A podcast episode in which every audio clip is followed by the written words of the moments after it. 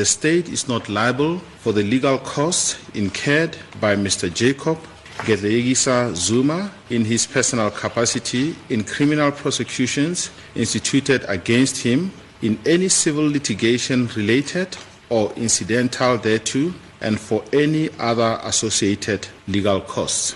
B.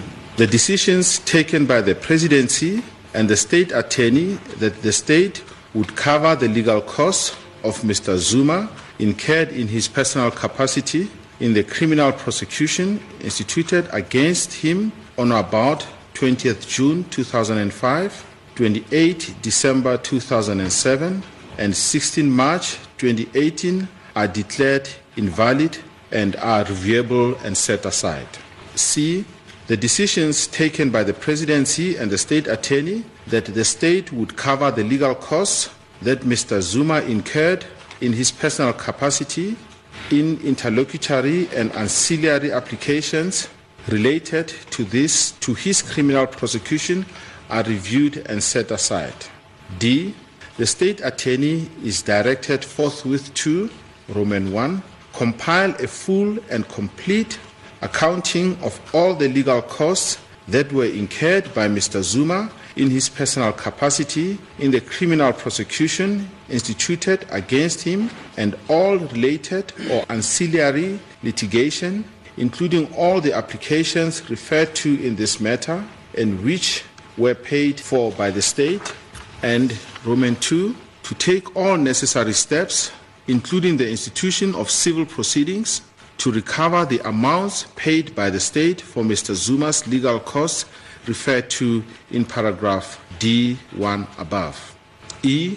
The state is directed within three months of the date of this order to file a report under oath and supported by the full and complete accounting referred to in paragraph D1, detailing the steps that have been taken and that would be taken to recover the amounts paid by the state for Mr. Zuma's legal costs.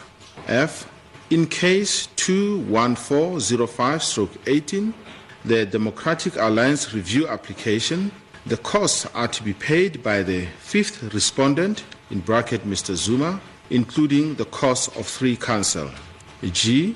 In case 29984-18, the Economic Freedom Fighters review application, the costs are to be paid by the second respondent, Mr. Zuma, including the cost of two counsel. Hand down the judgment. And that was Deputy Judge President Aubrey Ledwaba delivering the judgment there in the High Court in Pretoria. Now, DA leader Mmusi Maimane has welcomed the ruling and hailed it as a victory for South Africans. It's a sweeping judgment for the, for the people of South Africa. The DA is fighting that no taxpayer must finance criminal litigation. It's consistent with the law, it's ultimately the deal that uh, Mr. Mbeki, Mr. Ramaphosa entered in with Mr. Zuma to pay for his legal fees. And now we've come to a point where we are saying we are cutting off the ATM. If anyone wants to uh, wants to litigate for corruption, they must do so themselves. It goes to those who are involved in state capture. It goes to all of those who have been looting the people's money and now they want the people to pay. Today is a victory for the people of South Africa. And I think, to me, in the system of corruption that government has set up, which is to say loot and then we'll pay for your legal fees. Today, we've stopped that. It is a precedent that is now being set to say South Africans can no longer be the ATM for criminals. Let those who want to steal from the people of South Africa face criminal prosecution and any litigation, they must find it themselves. What's also more important about this judgment is that Mr. Zuma now owes the South Africans tens of millions of rands. The judgment goes further to say let us set up a process upon which he can pay back the money. And therefore, it's a system of ANC is coming now to an end. And I think I welcome the judgment. I celebrate the people of South Africa. The ATM has been cut. And uh, that was Democratic Alliance leader Mmusi Maimane uh, reacting to the judgment. So uh, to get perspectives both from a legal angle and also a political one, we are joined first by Ulrich Roux, who's a lawyer from Ulrich Roux and Associates. Ulrich, good afternoon. Good to speak to you again. Hi, good afternoon. Thank you. So, uh, first, let's start here with uh, this particular judgment and uh, the fact that it seems it will be applied retrospectively. So, in layman's terms, what exactly does that mean? Well, remember, there was an agreement between uh, erstwhile President Thabo Mbeki and Jacob Zuma that the state would fund his legal fees. And the court has found today that that agreement was invalid and that he should uh, be responsible for the legal fees in his personal capacity. So all the fees incurred thus far and all the fees paid by the state attorney on behalf of Jacob Zuma thus far needs to be reimbursed to the state. Um, the court order states clearly that uh, inventory must be drawn up and that arrangements has then been made for for those funds to be repaid. Um, there is speculation pertaining to the exact amount, but it does seem as if it's uh, in the region between 20 and 30 million rand and Jacob Zuma will have to repay this out of his own pocket. What about the fact that there was an agreement struck uh, between the presidency and Mr. Zuma at the time? Does that give him any legal recourse going forward?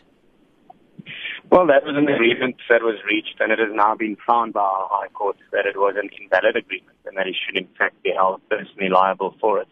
The reason for this being, of course, that Jacob Zuma has uh, approached the stance of uh, so to say, kicking the can down the road and, and uh, purposefully delaying matters to suit his own needs.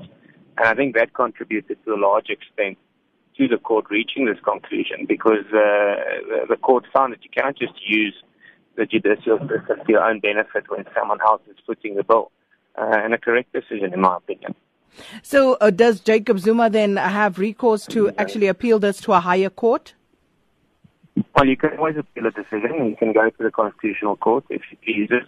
Um, but he uh, will have to convince this court that he, uh, the Constitutional Court, will reach different conclusions. And he will first have to grant to appeal this decision.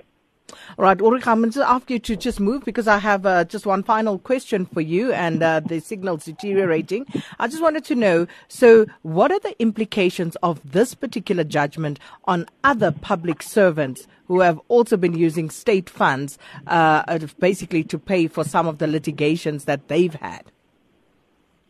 Well, the the decision uh, draws a clear distinction between a person litigating in his personal capacity and in the capacity of a state servant.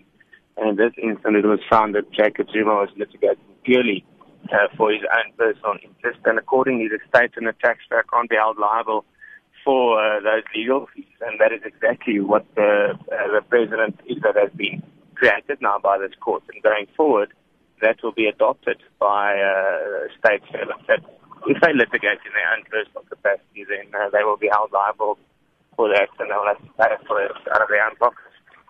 Ulrich Roux, thanks so much for your time. And uh, I must uh, just apologize for that very poor connection there to Ulrich Roux. But what he says, essentially, uh, in case you didn't quite hear him, is uh, basically that yes, Jacob Zuma uh, does have the right, the recourse to appeal to a higher court. He can take this to the Constitutional Court. And uh, this sets a very clear precedent in terms of public servants litigating personal matters using state funds. So this, of course, will then be looked into. And of course, the court sets out very clearly that uh, there needs to be an inventory of all the costs and an agreement made with uh, former President Jacob Zuma on how he is going to pay for this. Well, that was Ulrich Roux, a lawyer from Ulrich Roux and Associates. Well, we move now uh, to the uh, political side of things and joined uh, from uh, the Nelson Mandela University by Ongama Mtimka, who's a political analyst. Thanks so much for speaking to us.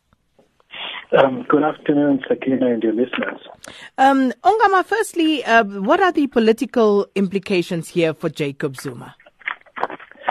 Well, uh, for, for, for Zuma himself, uh, really, for me, I, I, I, don't have much in terms of that, but I think the, the, the political uh, implications for the system are great.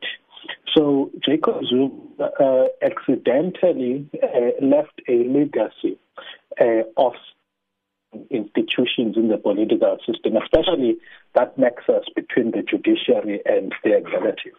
Uh, and I'm saying inadvertently so, because there were so many areas where he stretched executive authority to move towards illegality he caused uh, for to for there to be a number of legal uh, uh, of, of court judgments which help to clarify uh, what how far the, execution of political or legislative responsibilities in terms of parliament or executive responsibilities will go. So I think that's that's that that's the legacy for me. That going forward, it emphasizes uh, the importance of legal soundness in executing legislative or executive responsibilities. So, one of the arguments we've heard in the past is about judicial overreach and um, the separation of the three arms of state. Do you think any argument could be made in that direction following this judgment?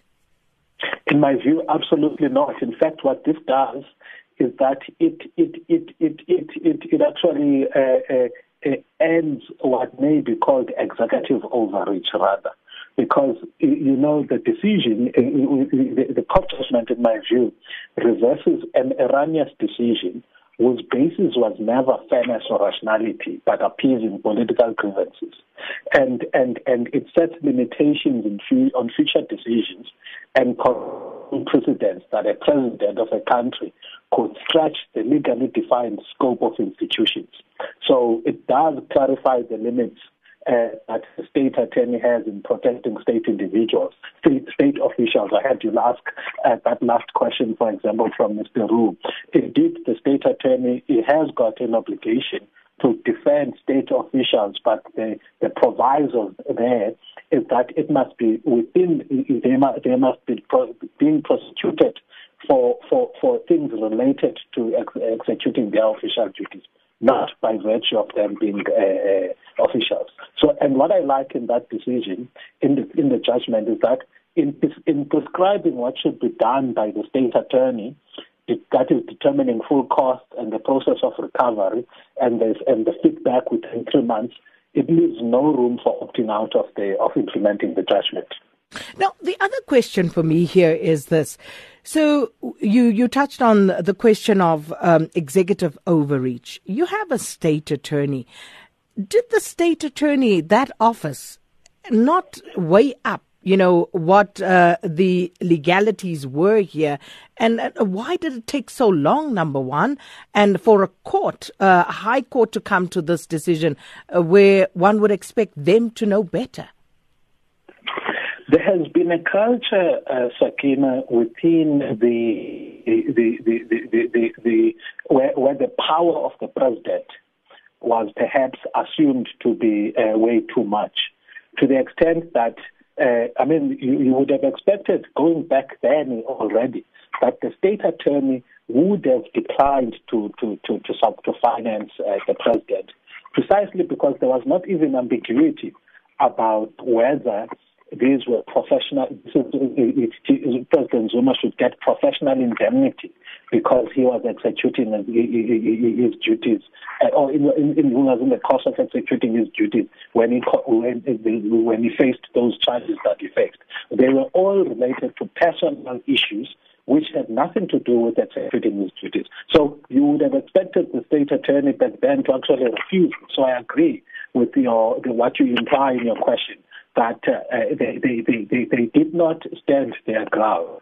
But I'm saying in the, during the Zuma era, we have seen then that it, where uh, officials or institutions uh, are reaffirmed in terms of uh, their ability to say no to executive authority going forward because uh, the, the, the, the, limitations have been clarified thanks to Zuma again.